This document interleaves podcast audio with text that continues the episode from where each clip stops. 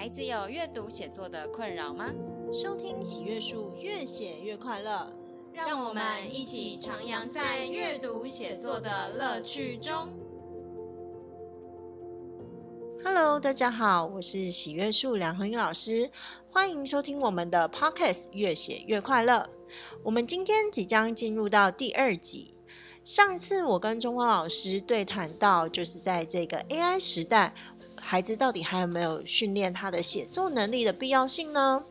在上一集节目的最后，我们提到了，我问了一个男老师，我问他说：“哎，如果有一天啊，你的孩子从学校带回来一个作文题目，然后他不太会写，请问一下，你会用 AI 这个工具来帮助他吗？”OK，那我也请大家回去思考一下，你们答案是什么呢？这个礼拜我们将为你们来解答哦。请大家继续听下去吧。然后我就问他说：“哎、嗯，我问你哦，嗯，就是如果有一天呐、啊，你有孩子了，对，嗯，那，嗯、呃，你的孩子可能差不多也是在小三、小四这个年纪吧，哈，嗯，然后那个时候 AI 都已经很发达、很盛行了。那现在呢，就是他，嗯，就是有一篇作文，呃，他也不太晓得要怎么写。”那就拿来给你啊、哦，那那你当然你会怎么？你会你会什么反应？除了自己教他、引导他之外，你会不会用 AI 这样子的工具来 协助他呢？然后他就说。嗯，可能也会吧，可能就是也是上去，然后就是呃打一下，然后你知道看一下相关的那种啊，可以怎么写。那当然，假设论述，你知道我们都可以给 AI 设定，请以一个十岁小孩的口吻去 进行写作跟论述，不是也可以？对对对，可以下这些条件啊。然后我就说，嗯，好，那现在 AI 已经帮你写出了一篇文章来，接下来你要怎么处理？你会让你孩子抄吗？然后他就说，嗯，应该是参考吧，就是还是会参考一部分嘛。那当然，也许会有一些会那个也是有可能。嗯、说哦好，那我问你哦，你可以让你的孩子们抄多少？我说这个抄是有比例的哦，嗯、你今天超百分之九十也是超，超百分之五十也是超，超百分之二十也是超哦。啊。那你可以允许他超到什么比例？然后接下来这个老师突然说。嗯，可是可是，我觉得一个文章，尤其在他们这个年纪的文章，最重要的是他们自己个人的生活经验吧，就是个 人的东西，那个东西才是最有趣的吧。他就突然恍然大悟，应该说他就突然插出这一句话，我就说对啊，所以你现在知道为什么要写 学写作了吧？所以呃，当你有这层领悟的时候，你就会知道其实。写作的目的，我们今天其实可以把很多工具性的东西丢掉，就是它有一个写作向来有一个很重要的目的，在于写作是一种跟自我对话，然后挖掘自我，嗯、然后探索自我的一个过程。对，就是说写作它其实本来就是一种文字沟通工具。而他沟通，对，而他沟通的对象当然对外是别人，嗯，但是对内还有我们自己啊。就是我相信，其实有很多人哦，我有我身边有很多很多的朋友，可能包含我自己都有一点点吧。不不过，其实我真的本身就比较喜欢文字啦。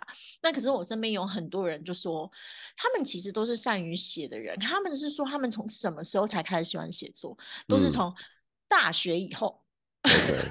就是他们会说，当我不用在考试的那一天，我才开始真正就是慢慢的喜欢写作。为什么？因为那个目的已经被拿掉了。那他们可以单纯用文字去呃抒发自己个人的情绪跟想法。对了，对，所以。他其实，他们那些人都是习惯用文字跟自己沟通，嗯、就像是周梦，你知道我，嗯、我其实也很常做这样的事情，就是每当我可能我一个人在那边情绪各种东西一团混乱的时候，嗯、我就会写写写，就是透过文书文字来爬梳我自己的心情跟感受，嗯、然后我可我才能够理清说，哦，原来我是怎么了，或者是我发生了什么事情，那是一个对那。嗯，可能有些人会觉得说，哇，那不就散文家嘛？可是我在写这一些东西的时候，我并没有觉得说我要成为一个散文家，没有想那么多嘛。对，你根本没有想那么多，对，你就是期待他成为一个出口而已。嗯，所以其实写作它除了有很理性层面的这样子的一些功能及目的性存在之外，嗯，还有非常个人而且感性层面的东西。嗯，那这个个人感性层面的东西，难道他们会比较不重要吗？中鹏，你怎么觉得？当然，当然，当然，我觉得你说的太好了，就是。呃，情绪出口啦，情感的出发啦，然后很重要的是跟自己沟通哈。我觉得我我们两个刚好是这个这个，你是文字，我我比较属于影像，因为我学画图嘛哈。嗯，我对、嗯、我对图像的这种这种感染力，当然，呃，我我属于比较呃图像式的那样子的一个一个思考。但是我这这一次我要站在文字这一边了哈。为什么这样讲？对对对，我会怎么讲？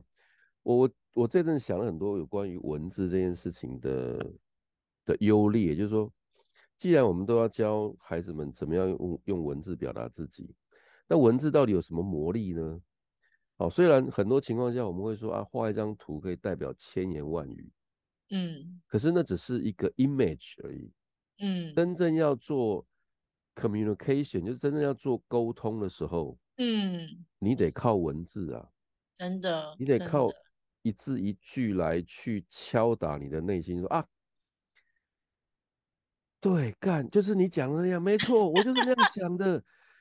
You know me，就是那种东西要靠文字，那个那个是真的要靠文字，对对对，文字跟语言这样，对对，我们我们不能，我们不能用。用图像来代表说涵盖所有东西，没办法。我我可以理解你的想法，就像我在欣赏画作的时候，就是那种哦，对我有 feel 了，我懂了，我我我可能就是你知道那是种非常非常全然的感受。可是那个是你个人的，你不需要去解释那种感受。我觉得画作本身你没有办法解释，哎，对对对，对对对。可是文字就很直白啊。对，对，对人跟人要沟通的时候，对人跟人沟通的时候，就是需要需要靠解释，你？啊、人跟人相处会有很多的冲突啊，会有很多的误会啊。对，你如果一个能说出来的人，能说清楚的人，跟一个不能说清楚的人，就是差很多。然后你看啊，我们我们的我们的人类的社会是架构在文字上面的，嗯，法律啊。哦应该说文化啦，文化本身它的一个基础就是人家会被说历史这个，对对对对对，哦，但文化是生活啦，但是你有没有文字，它是一个重要的，很重要。所以，呃，当当有有人问我，然后我们现在讨论这种写文章写作到底有什么意义的时候，我我们就可以举很多很多例子，比如说好。呃，我过去是是为什么想要把文文章写好？很简单的，青春期到了，要写情书啊 对别人表达你的爱意。对嘛？你你你连这个东西都做不好，你怎么样去？因为我们没有没有俊俏的外貌，对不对？又没有什么 优美的歌声，不会，你算蛮帅的。所以，我我觉得你你刚才点到一个很重要的目的性，这个东西是。是可以帮助孩子说服孩子，让他们成长的一个很重要的一个一个因素啦。嗯，每一个人都会有，的确。那考试有考试的作文，可是真正要你说你说大学生真正要要使用文字来好好表达自己想法的时候，那个时候你才会开始去思考说啊，那我应该怎么样表达我的观点？啊，我觉得观点这种东西也是要学习，也是要慢慢累积建立的啊。嗯，你如果不从小让他们啊，比如说输入一些这这个这个帮助建立观点的，或是各式各样的书籍啊，或者是不看书，但是他有很多人生的阅历，他他去过很多地方等等等，他怎么有观点？我觉得输入是一回事，当然要输入，但很多人输入完之后不见得会输出，不会输出，其实就是在。研究在人类大脑，你知道我们这复杂的大脑，输入跟输出是两个不同的东西。也就是说，哎，你可能读很多，但是你不一定会写，OK？那或者是不一定会讲。有些人这个这个输出这种东西也是天分，所以有些人就很会，但有些人就不太会，不太会也是要练习啊，对不对？是啊。所以其实对，所以其实啊，包含说你到底要怎么样去统整你自己的好，不管是理性的想法。或者是内在的感受，其实。都得要去练习，去把它那一些可能对你而言复杂的一些感情或感受，去把它抛出来说哈，嗯、或者是抛出来写下来，嗯、这其实都是需要练习的。那你就。但我在想说，当然就是说，在东方比较压抑的文化，尤其假设我们的文化底下是很习惯囡仔人有耳无嘴，对不对？那就从小就不就不能说，就是要听大人讲。那所以其实那个是从孩子从小就是被压抑的那种文化底下，嗯、你会觉得孩子去表达的那种能力，真的会看他整个家庭的环境，那个有很大的落差，就是像。我们自己本身可能都是比较尊重孩子的想法、感觉，然后从小孩子就会啪啪啪一直讲的那一种。哎，我发现他们不管是很多孩子，不管是文字表达，不过起码语言表达能力就不错了。那语言表达能力，他如果先好了的话，其实这个是绝对可以去辅助到文字表达能力。那对于这个东西，其实，哎，我们未来有机会可以再跟他聊聊，就是我会有一些 paper 可以去去教大家，这就之后再说。但其实主要就是说，如果一个孩子他从小他是有机会练习表达他自己的感受的，那他他在这个呃语言或文字的表达能力上面的那种完整度就会。差很多，这样、嗯、对。那那如果说啊、呃、没有的话，那哎那其实就是会，你知道小时候你又不要他讲，然后接下来呢一下就叫他写作文，让他去写他自己的感觉啊、呃，那这个 超超为难的那对，那当然又有一些作文的模板，可能它还是有一些模板，然后要去套公式，要去什么等等。可是问题是，你知道现在 AI 都来了，嗯、那一些套公式的东西。以后会没有任何的价值，就是现在包含那种什么素养导向型的那种会考的题目啊，或者是学测的题目，他都已经他连改改的方式，他都不要你去写那种一些什么太工匠或工器，就是很那个的东西了，对。所以甚至你文字写的很美，那没有内容也没有用啊，对不对？你要那种什么各种没内容但是很华美的那种 AI 也写得出来，这样。对不对？所以个人那种真挚的情感哦，有的时候其实才是对，才是最重要的一件事情。对啊，我我昨天晚上跟朋友吃饭，我们又又稍微聊了一下这个话题了。我我觉得对我们来说，对我们呃，不管任何一个年龄层来说，工具的使用对现代人的冲击就两件事情，就一个就是你要问对的问题。问对的问题。对，第二个就是说，呃，要知道怎么样抓取你要的。那我我我把这个这个能力，把它称为呃，就是统整了，就是整合力。嗯、整合力是在未来的世界，不管你工具再怎么发达，你都要学会的。可是，嗯，整合力跟问对的问题，问对的问题是比较高阶的学习了，因为这个你要了解的层面更多。是、嗯、整合力的能力培养之前。就是基本功夫还是非常非常的嗯重要，那、嗯、我觉得这永远少不了了。嗯嗯嗯，的确的确。刚才那这个部分，你说你说，这个部分可能就是会跟后面我们可能下一期要谈的这个阅读蛮有关系的啊。对，对对对。但假设说回到写作来说的话吧。说真的，其实无论或阅读或写作，我虽然上次我虽然上次啊写的那篇文章跟跟阅跟阅读有关系，可是其实不管跟阅读跟写作，最后其实发现导向同一件事情。嗯，什么事情呢？就是其实很多人都爱讲一件事情，嗯、这也是呃我学生上次我请他们写一篇，就是我对 AI 时代的一个一个一个看法，就是哎 AI 时代要来。嗯我的一个想法，这样，那我觉得里面呢、啊，就是呃，有一些孩子真的写的东西呀、啊，以及想法都让我感到非常的惊艳。就是他们会知道一件事情，就是呃，AI 有一些事情其实没有办法取代人。那最重要的一个东西，就是身为人的主体性，就是我有我的想法，嗯，我有我的生命经验，嗯，这个东西其实。当如果我能够去厘清，而且挖掘我是谁，我是什么，我有怎样的生活，我能够好好的感受我的时候，其实这个东西它本身就是最有价值的东西，而且别人没办法取代的，因为就是一个很独一无二、很 unique、有自己的想法，然后的的一个人。所以其实把这件事情放在阅读上面，因为其实我们我们大脑的资讯量是呃能够接受的资讯是有限的，嗯，那在 AI 是无限的嘛？那在我们有限的状况底下，我们当然就会挑选 pick up，对不对？嗯、去挑选对我们来讲最重要的东西、嗯、去进行学习。OK，、嗯、那可是 AI 他们是，你知道，他无所谓啊，所有东西都能够塞，所以他什么东西都好像可以很厉害这样子。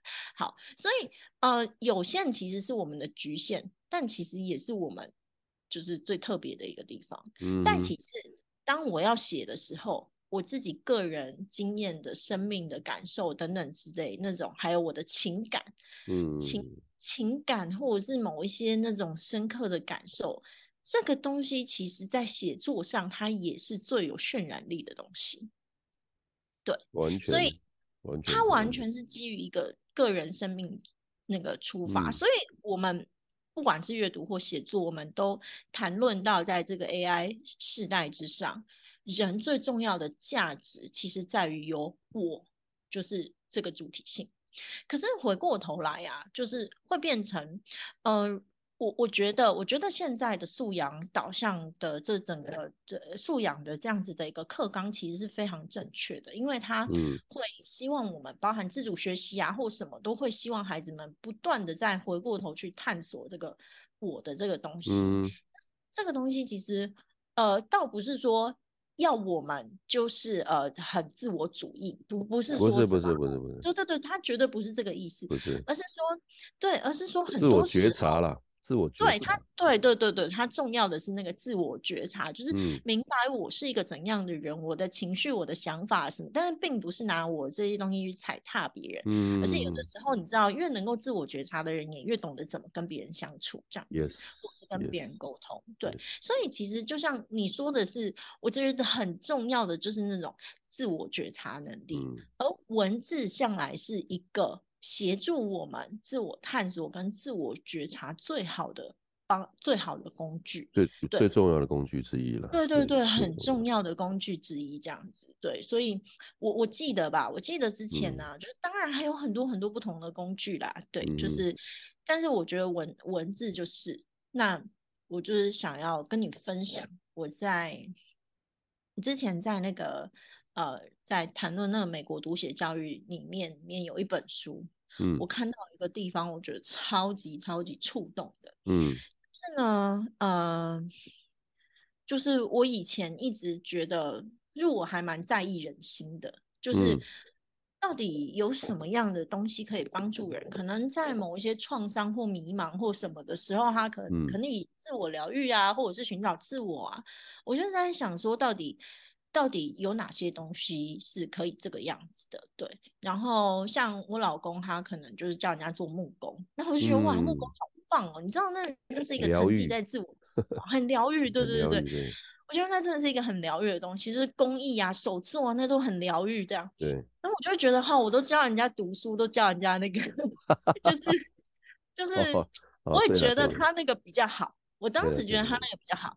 一直到我看了这本书，嗯，然后我看了这本书里面呐、啊，哎、欸，它很有趣，他他就讲到说每一个阶段读写教育的一个重点，然后当我看到他写到青少年的时候，我整个 shock。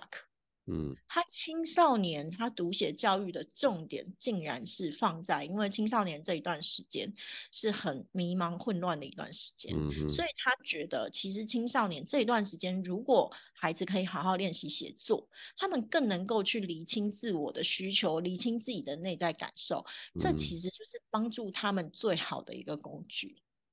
然后我看完那个，我觉得超 shock 的。我觉得，天哪！我突然觉得自己很重要这件事情。对，我突然觉得，哇！我现在在做一件好重要的事情。对啊。而且重点是，对他那个是他他那个有讲到一件事情，就是他其实当时哈，他们有一个写作计划，是帮助那一些进监狱里面的人。去做这样子的写作，哦，结果大有题材的电影，对，结果大有成效。然后我那时候觉得超感动，我才发现，我原来我手上就已经握着我觉得很重要的一个宝物，这样。所以其实这个东西在我在在喜悦树，或是我们在建制喜悦树的课程里面，我们一直是隐性植入，就是表面上我们都跟大家讲说、嗯、啊，这个吼，你知道还是大家都觉得什么，就是考试目的或什么目的很重要。就带的比较轻松了哈，不是那么严。对对对对对对对对。但是其实我们把每一个自我觉察的那种那种过程，就放在每一堂课里面，嗯，然后让孩子们能够透过这一些过程，不断的去思考跟自我探索。那我觉得其实对他们来讲也是很有价值的一个过程。嗯，那当然对我们来说也是。那所以其实像我们有的时候在课堂上会带孩子做一些自由书写。嗯。都超喜欢那种自由书写的一个过程，真的，不要不要不要约束，不要框架的话，其实都还蛮能写的了。对对对，很轻松，很很很开心。所以对，所以一样，我我觉得那也是一个限制，就是。我以前因为我就是一个国中老师，所以我一直把写作这件事情放在一个比较你知道功能性定位或者是作文定位，所以我就会觉得孩子都不喜欢他。嗯、那我觉得我就会忽略了他其实很软性的那一种、啊、那个在里头。对，然后我就会忽略，啊、对我就会忽略你连那个抒情都是要给别人看，让别人感动。可是其实不是啊，就是我觉得重要的是你要挖出来，你先感动你自己。对，先感动自己了。对对对，所以其实，在看的那本书，我整个就觉得哇，就是我我觉得，我觉得你你举这个例子太棒了，因为刚好点到我我现在正要讲的一个一个，就是大家不用害怕 AI 这么这么快会真的变成呃具有自己的智慧，就是说一群正在研究 AI 的科学家哈，他们曾经发表过一个文章，就是说，嗯，在奇异点还没发生以前，电脑最难模仿人类的，其实就是情感的这个这个细微的东西。他们只能模仿，但他们没有办法真正拥有。他没办法产出真正有，对，他在模仿跟真的生成，就是那个情感，只是有一个落差的。对，有一个很大的落差。对，人类的直觉就是这样，再怎么模仿都假假的。我就是会可以。感觉到哪里说不出的不对劲，这样。所以基于这个，基于这个科学家专专家们所提出来的论述，我们至少可以放心，就是说，OK，呃，在一二十年之内了哈。当然我，我我们的下一代的未来就不晓得，因为那个时候变化我们已经无法掌握。至少在我们有很多人在跟 AI 谈恋爱的。对对对，我我们有生之年，我们应该可以可以放心说，它还不会取代人类了。OK，人工智慧就还是我们所使用的工具啊，你只要知道这个就好了，那就是好好的去怎么样使用它。每个人就像一只手机，你有使用的习惯，我也有使用的方法，就是工具就是工具。嗯嗯，对啊。那在综合你刚才说的这种文字表达，我觉得我们还是有很大的这个好玩的地方，可以跟 AI 一起合作，比如说。就是好好的合作写成一本书，对不对？其实我自己觉得，我自己觉得就是说，嗯，嗯坦白说，你说有没有危机感，那是肯定要有的。生于忧患，死于安乐啊，对不对？对对对，你要都没有任何一点危机感，就蛮危险的。也不行，对不对？也不行。对，也不行。但是这个危机感会要让我们要更加去厘清，就是人类，比如说我们每一个人最重要的价值是什么，嗯、我们的方向是什么。就包含今天，我相信我们的听众一定很多都是父母。那你的孩子就是接下来真的他的世代，他出去工作的时候，那又跟我们是截然不同的一个状况了。所以不要用我们自己的想象去限制他。那那我觉得有一些东西，其实不管再怎么变，它的核心仍旧是不变的。对，那我自己觉得吧，不变的最重要的就是你的孩子。或者是我们每个人，我们每个人能不能够去自我觉察，嗯，能不能够有那个自我觉察的能力？然后接下来，当你找到了，包含说哈，你要了解你自己的各方面情绪感受、条件什么等等之类，那一样包含你的兴趣嗜好、爱好，那你能不能够找到一个方法的去学习？嗯，然后或者是你身上有什么样的问题呢？你能不能够找到什么样的方法去解决？但其实我觉得，如果身为一个人，我不要说孩子，身为一个人，能够具有这样子的能力的话，嗯、你就真的其实不用担心自己怎么被取代是这样。嗯、但是相反的，相反的，如果你每一天都是这样子啊，按照某种惯性前去，然后懵懵飙飙，然后接下来浑浑噩噩，对，希望别人给你一个指令，让你照做就好了，不用负责任，不用为自己的人生负责任，什么东西都是别人要你做的。对对，都，都是别人要你做的，对，所以什么错都是别人的错。那我说真的，其实如果啊，你是这种人，或者是你想要，就是 就是你的孩子变成这种人，那我觉得还是需要稍微担心一下。说真的，哦，还蛮多的呢，还蛮多。对我我这个。不会啦，然后我我自己这里啦，说真的，其实我自己的这个，我们自己喜悦树的家长，就是一些孩子们，我觉得相对而言都是 非常的。喜悦树的 level 是不错的，我我我我对对对，你有你有你有认证过，对对对对对对对对对，就是对。那那但是就是说，呃，在这里其实真的也是很提醒大家，就是说，呃，包含在孩子的教育养成上面，我们并不是说要让他变得非常的自我。但是我们还是要能够让孩子有机会好好的去关心、觉察、练习，就是呃，去理清他自己的感受跟想法，并且去表达出来。对对，那其实我自己觉得，在整个学习的路程之上，就是不管是嗯。呃不管是用阅读的方式，或是用写作的方式，或者是其他，其实这个东西是要不断的去思考的。你知道，思考自我这件事情不是一个人一辈子的功课吗？难道只有 孩子要做这件事情吗？你知道，中锋老师，你是不是也思考自我，思考了一辈子？我我教教思考，我发现大部分的人都不爱思考了。哦，那针对不爱思考的这个现状。然后你要去使用这种人工智慧工具，当然大家会不仅仅是恐慌，直接抄有没有？而且就是依赖了，强度强烈依赖，高度依赖。那我有不行。对对对，所以家长们哦，就就是在在这个这个冲击之下，家长们应该做什么反应？我觉得我们还是不能够太富养小孩了。你给予他太多东西，在他需要独立自己、自主思考的这个过程里面，嗯、你给他太多东西，有些时候不是好事了。真的，其实，在学习的过程之中，会有必要的痛苦。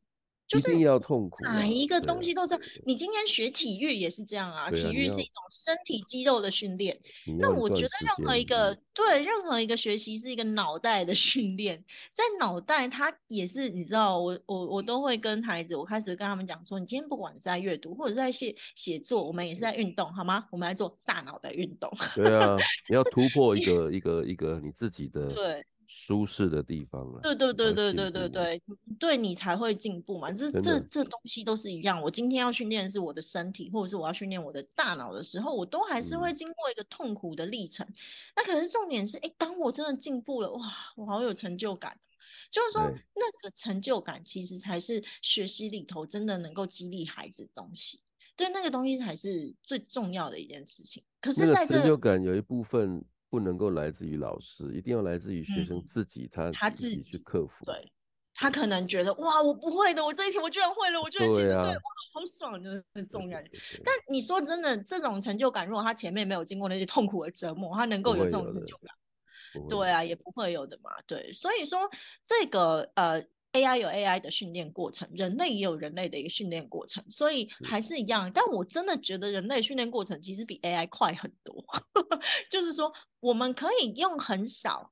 人类因为我们的大脑能够触类旁通，对，所以我们其实可以用很少的例子或很少的这种东西去把它训练起来。嗯、可是呃，我们就是你知道，就是真的还是不能懒，就是基本功，各种基本功还是要去。对，对，就是人类有很多的情绪啦，对，人类有很多的情绪会不想学啊，会逃避呀、啊，或者但 AI 不会。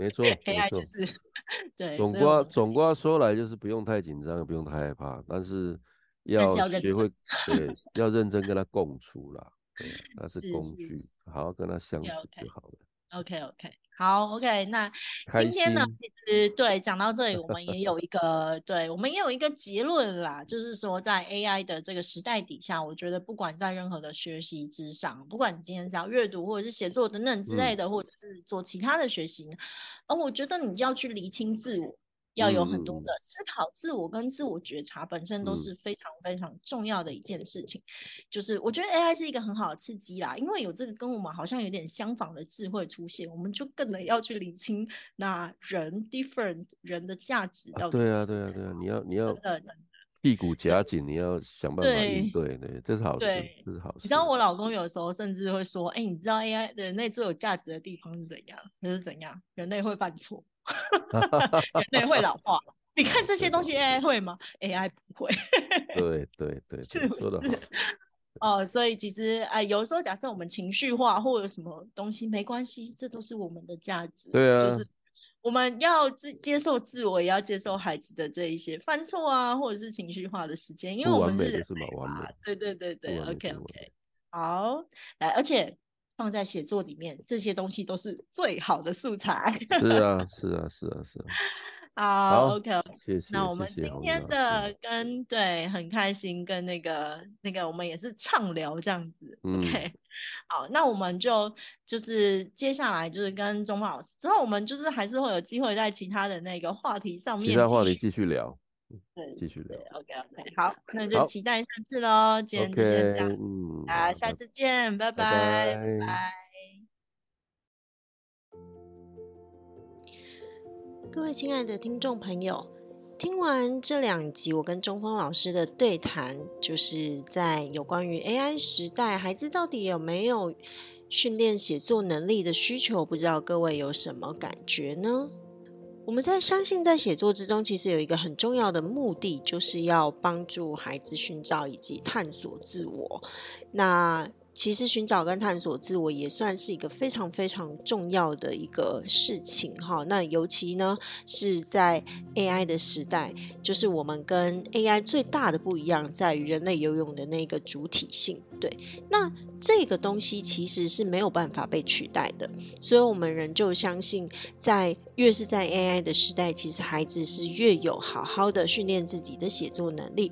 除了能够透过写作清楚的论论述自己的想法之外，也能够透过写作来了解我是一个怎样的人，我的想法感受，并且试着好好的用文字把它表达出来。好，那我们今天的节目就先到这里喽。我们下一集即将要展开一个新的单元，就是大家期待已久的家长 Q&A。我们会收集家长最关心的一些问题来回答家长。那我们下一集会是什么样的问题呢？就请大家拭目以待喽。本节目由喜悦树制播，喜悦树是一个专门提供中小学生阅读写作课程的单位。我们的节目越写越快乐，会在每周五中午同步更新于 First Story、Spotify、Apple Podcasts 等各大平台，欢迎大家继续收听。喜欢的话也可以订阅并开启小铃铛。那今天的节目就先到这里喽，我们下次空中再见，拜拜。